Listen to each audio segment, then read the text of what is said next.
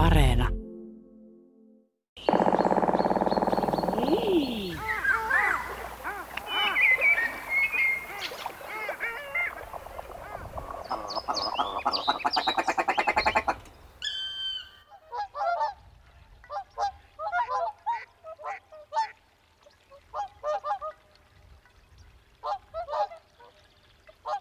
Tällaisena outonakin keväänä se ilahduttaa, että ne saapuvat taas, siis muuttolinnut. Ja täällä talvehtineet virittäytyvät kevätvireeseen, ilma täyttyy lintujen laulusta ja kevätpuuhista. Toisaalta sekään ei ole itsestään selvää, että kaikki palaavat. Lintujen määrät ovat viime vuosina vähentyneet, uhanalaisia lajeja on yhä enemmän tuoreiden tutkimustietojen mukaan, ja keväissä on vähemmän linnunlaulua. Luonnossa kaikkialla ympärillämme tapahtuu suuria, mutta vähittäisiä muutoksia. Ja koska ne ovat vähittäisiä, niin niiden huomaaminen on vaikeaa. Ilman pitkiä aikasarjoja, tutkimustietoa siitä, mitä on ennen ollut ja mitä on nyt. Ja siksi nykyään on yhä tärkeämpää ja arvokkaampaa, että joku joskus aikaa sitten on pysähtynyt arkisissa puuhissaan, katsellut taivaalle, seurannut lintuja, kuunnellut niitä, tutkinut niiden elämää ja kirjoittanut havaintojaan muistiin. Suomi on itse asiassa lintututkimuksen suurvalta, johtavia maita koko maailmassa. Ja ehkä se voi olla yllättäväkin tieto, että suuri ja ehdottomasti suurin osa kaikesta meidän nykyisestä lintutiedostamme on harrastajien ja vapaaehtoisten keräämää.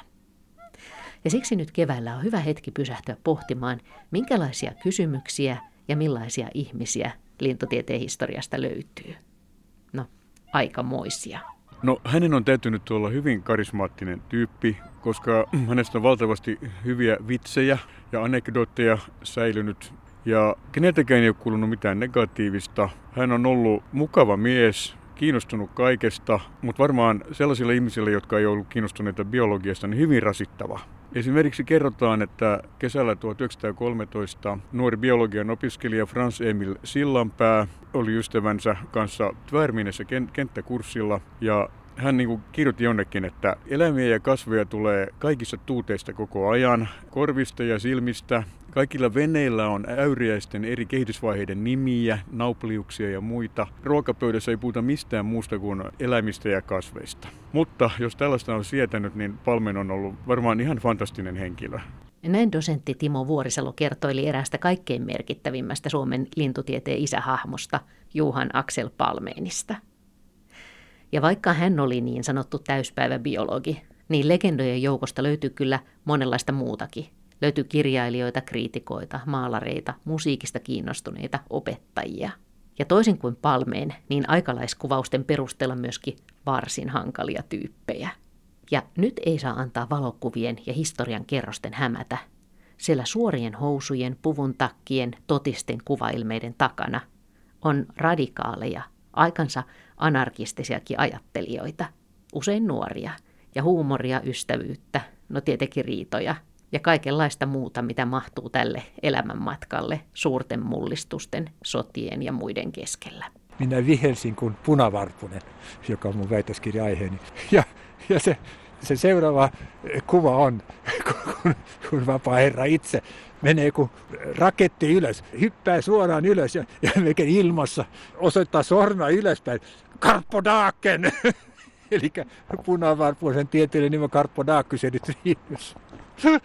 ja, ja, ja, ja silloin voidaan sanoa, että jää oli murrettu.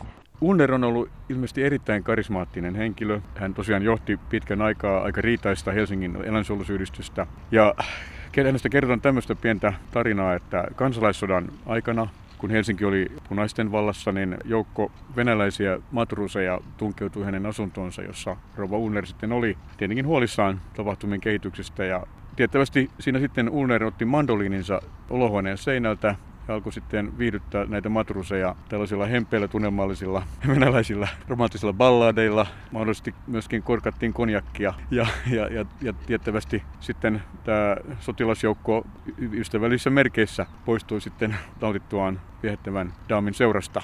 Magnus Howricht asettui Helsinkiin silloin 1831 ja hän sai eläintieteen professori Tengströmiltä syksyllä syksyllä elätiksi merikotkan, joka oli siis hänellä pihalla ja, ja talvella hän otti sen sisälle, kun ulkona oli kylmä. Ja, ja tämä merikotka oli Magnuksella elättinä vuoden.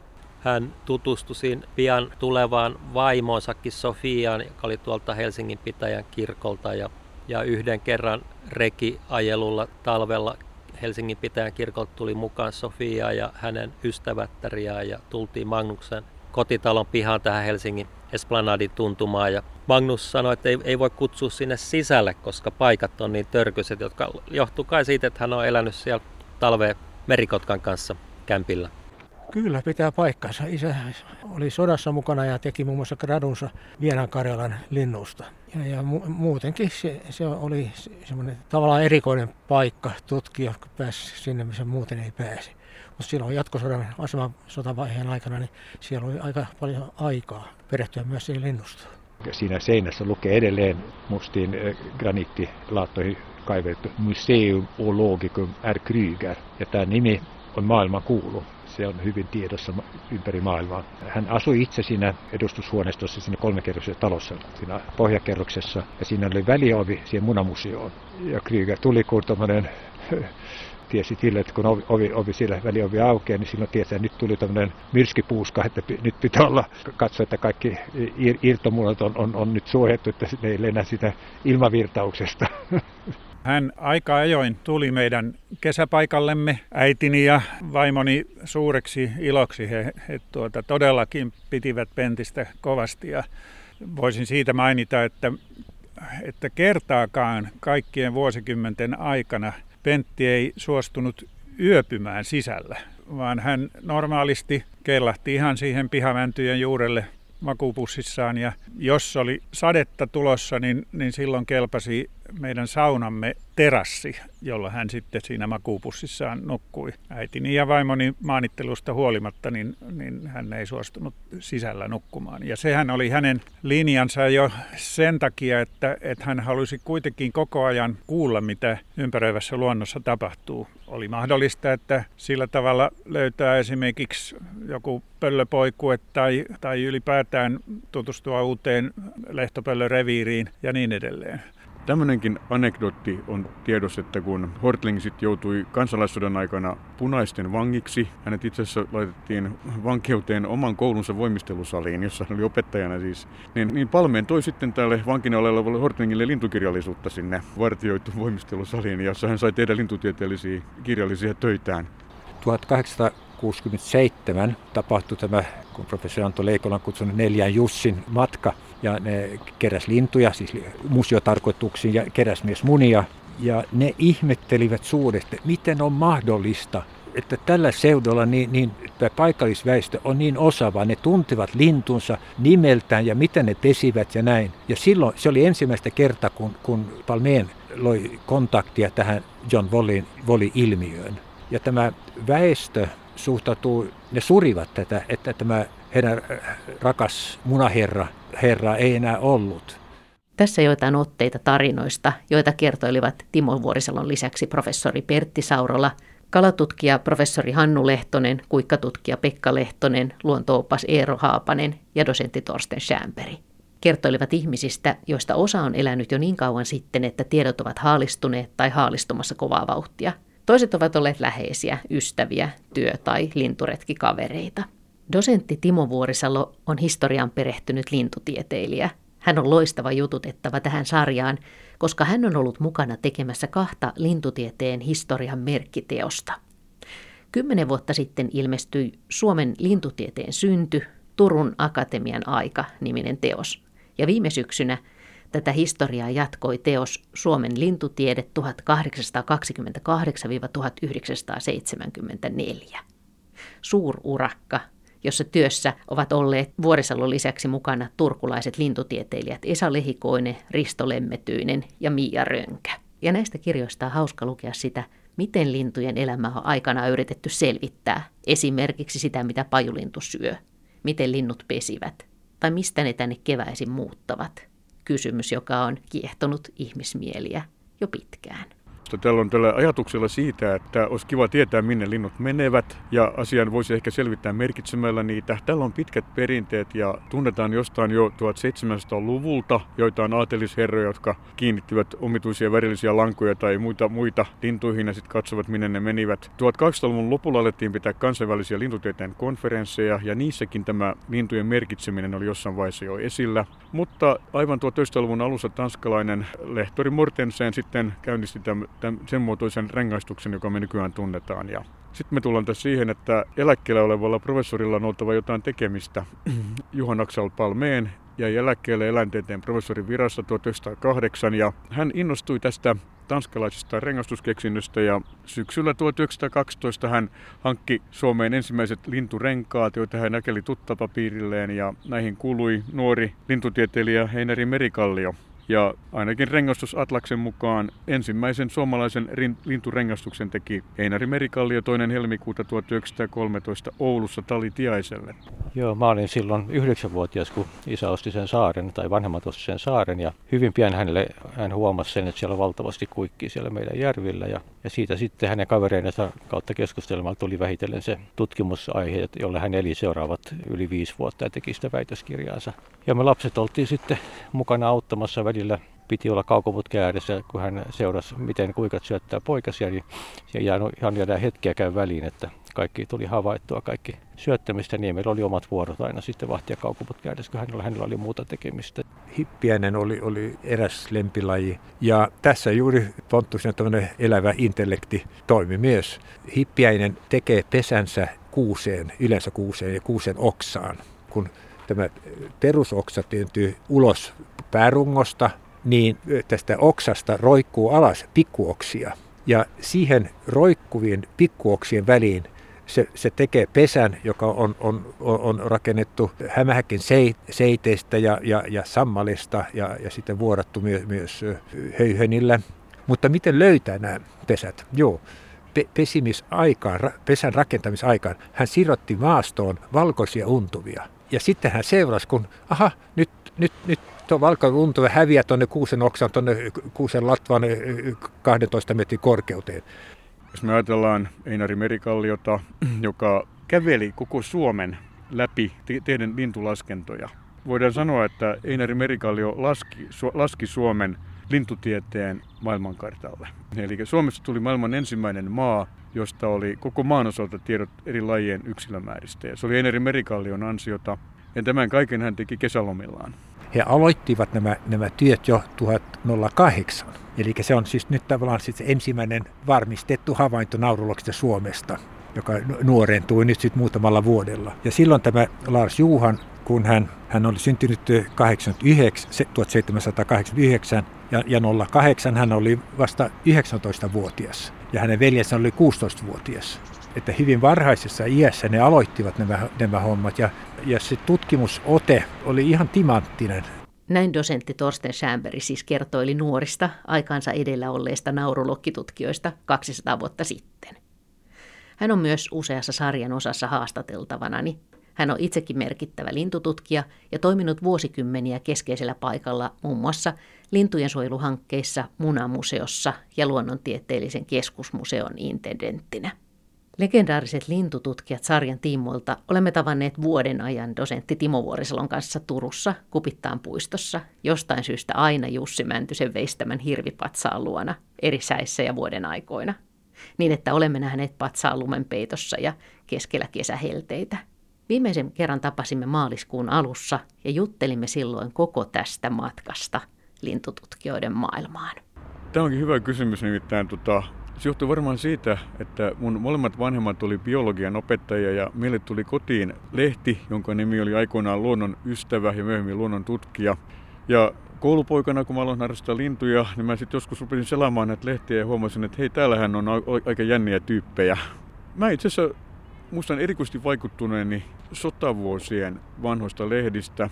Että siellä tosiaan kävi ilmi, että lintuharrastajat ja lintututkijat, niin siellä taistelujen tuoksinassa tai ainakin vaiheen aikana, niin kulkee kiikarit kaulassa ja laskee lintuja ja mä ajattelin, että toi on aika kova juttu. Et mä melkein luulen, että se, että meillä kotona oli kirjahyllyssä iso rivi näitä luontolehtiä, joissa oli näiden vanhojen tyyppien mun mielestäni aika, aika hienoja suorituksia ihan sotavuosilta. että selvästi kävi ilmi, että siellä on eletty jossain korsussa ja siitä huolimatta sitten tehty hyvää lintutiedettä ja laskettu lintuja. että varmaan tästä se on lähtenyt. Nyt kun ollaan käyty läpi näitä hahmoja, niin se nyt ainakin on totta, että täällä on kaiken näköistä kaiken näköistä persoonaa kyllä liikkeellä. Kyllä vaan, ja tota, mä sanoisin, että suomalaisessa lintutieteessä erityisesti on syytä olla kiinnostunut ihmisistä ja erityisesti tavallisista ihmisistä, koska Suomessa lintutieteessä on tosi pitkä tämmöinen, kun nykyään puhutaan kansalaistieteestä. kansalaistiede on niin kuin sitä, että ihan kuka tahansa voi tehdä niin kuin arvokasta luontotiedon keruuta. Ja tämä on oikeastaan Suomessa, voisi sanoa, niin melkein alkanut lintupuolelta johon Axel Palmeen 1870-luvulla jo, tai jo vähän ennenkin, niin hän rupesi keräämään lintuhavaintoja eri puolilta Suomea, ihan tavallisilta maanviljelijöiltä ja opettajilta ja jopa koululaisilta, kun hän halusi päivittää tämmöistä tekeillä olevaa Suomen ensimmäistä lintukirjaa, niin sen lintutietoja.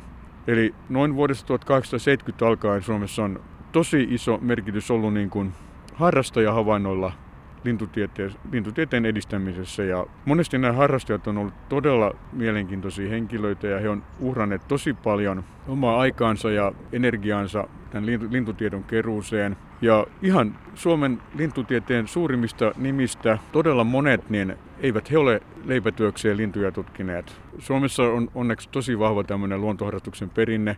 Tällä hetkelläkin Suomessa on kymmeniä tuhansia lintuharrastajia. BirdLifeissa on tuhansia jäseniä ja yhdistykset kasvavat. Ja tällä tavalla tämä lintutiedon soihtu kulkee eteenpäin. Sekin on iso asia, että joku koululainen menee kesälomallaan rengastamaan lintuja jonnekin säppiin tai jurmoon. Se on kaikki sitä lintutiedon palapelin kokoamista ja kyllä mä niin itse näkisin, että tämmöinen ihmisten tuominen lintutieteeseen, niin se on tavallaan vähän niin kuin tämmöinen kunnianosoitus näille ihmisille, jotka on tehneet suomalaisen ornitologian pitkälti. Tuolta suomalaisen lintutieteen historiasta löytyy ihan punkkarihenkeä. Kyllä siellä on melkoisia värileiskiä. Sieltä löytyy kielitieteen tohtoria, joka laulaa juhlaillallisella pöydällä rans- ranskan kielellä marseljeesia. Sitten löytyy tämmöisiä, voisi sanoa nykykielellä somekirjoittajia, jotka onnistuu riitautumaan kaikkien samanalla muiden harrastajien kanssa ja henkilökohtaista herjausta ja kaikkea löytyy, mutta ennen kaikkea sieltä löytyy linnuille omistautuneet ihmisiä, jotka on ottaneet homman vakavasti ja Suomen lintutiede ei olisi sitä, mitä se on nykyään ilman tosi massiivista harrastajien panosta. Kun mietitään, että mistä suomalainen lintutiede alkaa, me puhutaan tässä sarjassa pioneereista, mutta eihän se ole niin helppoa tietenkään sanoa, että mistä se alkaa. Sitä on oikeastaan ihan hirveän vaikea sanoa siitä syystä, että, että lintutiedehän on juuri lähtenyt liikkeelle lintujen havainnoimisesta ja ihmiset on aina havainnoineet lintuja. E- egyptiläisistä hautareliefeistä löytyy mun ymmärtääkseni useamman kymmenen lintulajien oikein hyvin piirrettyjä kuvia. Samoin Pompeijin raunioista Italiasta löytyy useampi kymmenen tunnistettavaa lintulajia. Ihmiset on aina olleet kiinnostuneita linnuista. Siinä voi olla estetiikkaa taustalla, että linnut laulaa, ne on kauniita. Ne ovat myöskin hyviä syötäviä, jotkut niistä varmastikin riistalajit. Ja sitten ehkä se, että kun ihminen on tämmöinen näköeläin ja linnut on myös näköeläimiä, niin meillä on samanlainen vuorokausirytmi, ei nyt ehkä pöllöjen kanssa, mutta suurimman osan lintujen kanssa, että jotenkin lintujen elämänrytmiin on ollut helpompi samaistua ja sitä on myös helpompi tarkkailla kuin vaikkapa nisäkkäitä. Jotkut myyrät, niin niiden perheelämä tapahtuu jossain kolossa maan alla mutta kirjoseppo pesi siinä keittiön ikkunan edessä pöntössä ja siinä voi seurata niiden perheelämää. Et linnut on jollain tavalla tämmöisiä, ihmiset tuntee selvästi niin kuin läheisyyttä lintuja kohtaan. Ja esimerkiksi lintusuojelu on, on kyllä tuota, yksi luonnonsuojelun vanhimpia osa-alueita, eli 1800-luvun puolivälissä maailmalla laajalti innostuttiin miksi muuttolintujen suojelemisen hankkeista ja muista. Että ei, ei jotenkin isäkkäiden kohdalla ollut mitään tällaista. Tämä sarja, niin ensimmäiset varhaisimmat henkilöt on sieltä 1800-luvun alusta, ja me päätetään sarja jonnekin 1900-luvun puoliväliin, miten se nyt ottaakaan. Tämä aika on tietenkin myöskin, siinä aikana on tapahtunut luonnontieteellisessä ajattelussa myöskin aika isoja muutoksia ja maailmalta, maailmalta on tullut uusia mullistavia ajatuksia. Kyllä vaan. Aikoinaan Turun kuninkaallisessa akatemiassa tehtiin väitöskirjoja lintuteologiasta, jossa keskeinen idea oli niin kuin se, että, että, että tota, joku kyyhky on ihmiselle moraalinen esikuva, kun se on niin lempeä. Tai tuo rauhan oksaa kansoille. Eli tota, suomalainen lintutiede on lähtenyt hyvin tämmöisistä raamatullisista lähtökohdista liikkeelle. Ja tota, 1200-luvulla oikeastaan voidaan sanoa, että se niin kuin alkoi muuttua tämmöiseksi modernimman luonnontieteen oloiseksi, vaikkakin jo 1700-luvulla oli tämmöisiä ihan nykynäkökulmastakin kiinnostavia töitä, kuten muun muassa kokeellinen työ siitä, että talvehtivatko haarapääskyt järvien pohjamudissa vai eivät. Professori Lekke oppilaisen Krysseliuksen kanssa kylmä rauhallisesti laittoi haarapääskyn veteen ja katsoi, meneekö se mutaan vai pyrkikö se pinnalle. Ja tämähän oli ihan oikea tapa selvittää asiaa. Tämä siis 1700-luvulla, mutta 1800-luvun puolella niin Darwinin evoluutioteoria toi uutta näkökulmaa. Linneestä lähtenyt lintujen systematiikka oli yhdessä evoluutiotutkimuksen kanssa pitkään tämmöisiä tosi tärkeitä. Ja 1900-luvun puolella sitten lintujen käyttäytymisen tutkimus ja ihan modernit ekologiset kysymykset mukaan lukien ympäristömyrkkyjen vaikutukset, niin on tullut lintutieteeseen. Tämä on ollut kiehtova matka perehtyä näihin erilaisiin hahmoihin, miten värikkäitä persoonia siellä on, minkälaisia on ollut ne kysymykset, mitä mietitään. Sitten myöskin ihan se ne kohtalot. Joku on elänyt pitkän elämän, joku toinen on elänyt lyhyen elämän, joku on unohtunut sinne hmm. historian hämärään. Kaikenlaisia kohtaloita. Yksi 30-luvun merkittävimmistä ja lupavimmista ornitologeista Päiviö Kuusisto muun muassa menehtyi talvisodassa. Eli monenlaisia ihmiskohtaloita löytyy sieltä matkan varrelta. Esimerkiksi kun miettii sitä 1900-luvun alkua, niin se on ollut aika liikuttavaa, että siellä on siis monia sotavuosia, tosi, tosi vaikeita aikoja niin jollain lailla on hirveän liikuttava jälkikäteen katsoa, että miten, miten vahvana se lintukiinnostus ja linturakkaus on niin kuin siellä selvinnyt näiden vaikeidenkin vuosien läpi. Todellakin niin kansalaissodan aikana tiedetään, että monet suomalaiset keskellä taisteluja keräsivät lintuhavaintoja sama toisen maailmansodan aikana tuolla itärintamalla. Siellä oli tosi ahkeria lintulaskijoita, eli silloin kun oli vähän rauhallisempaa operatiivisella puolella, niin silloin mentiin kiikarit kaulassa metsään ja alettiin laskea lintuja.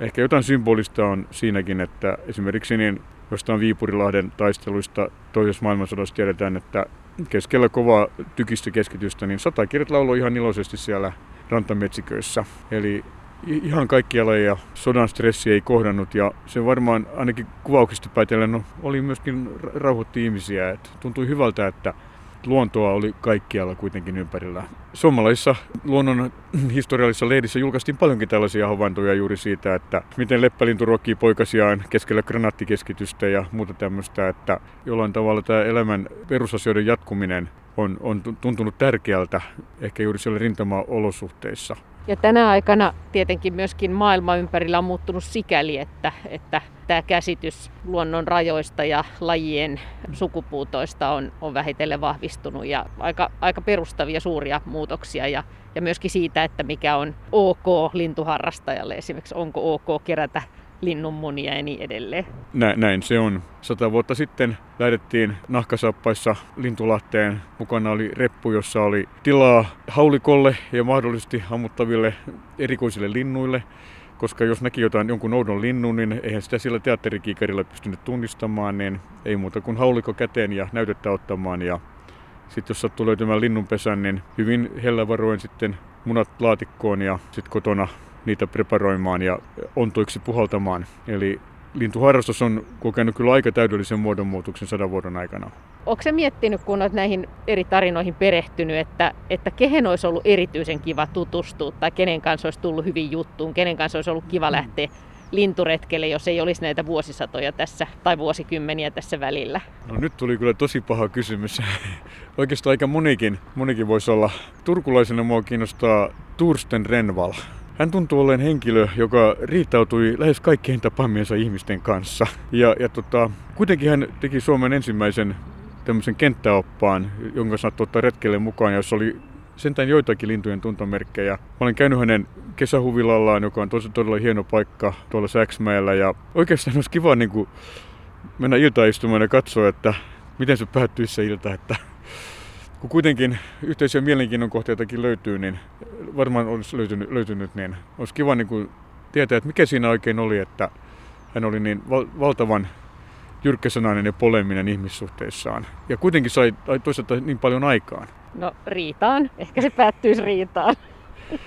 Näin voisi tietysti olla.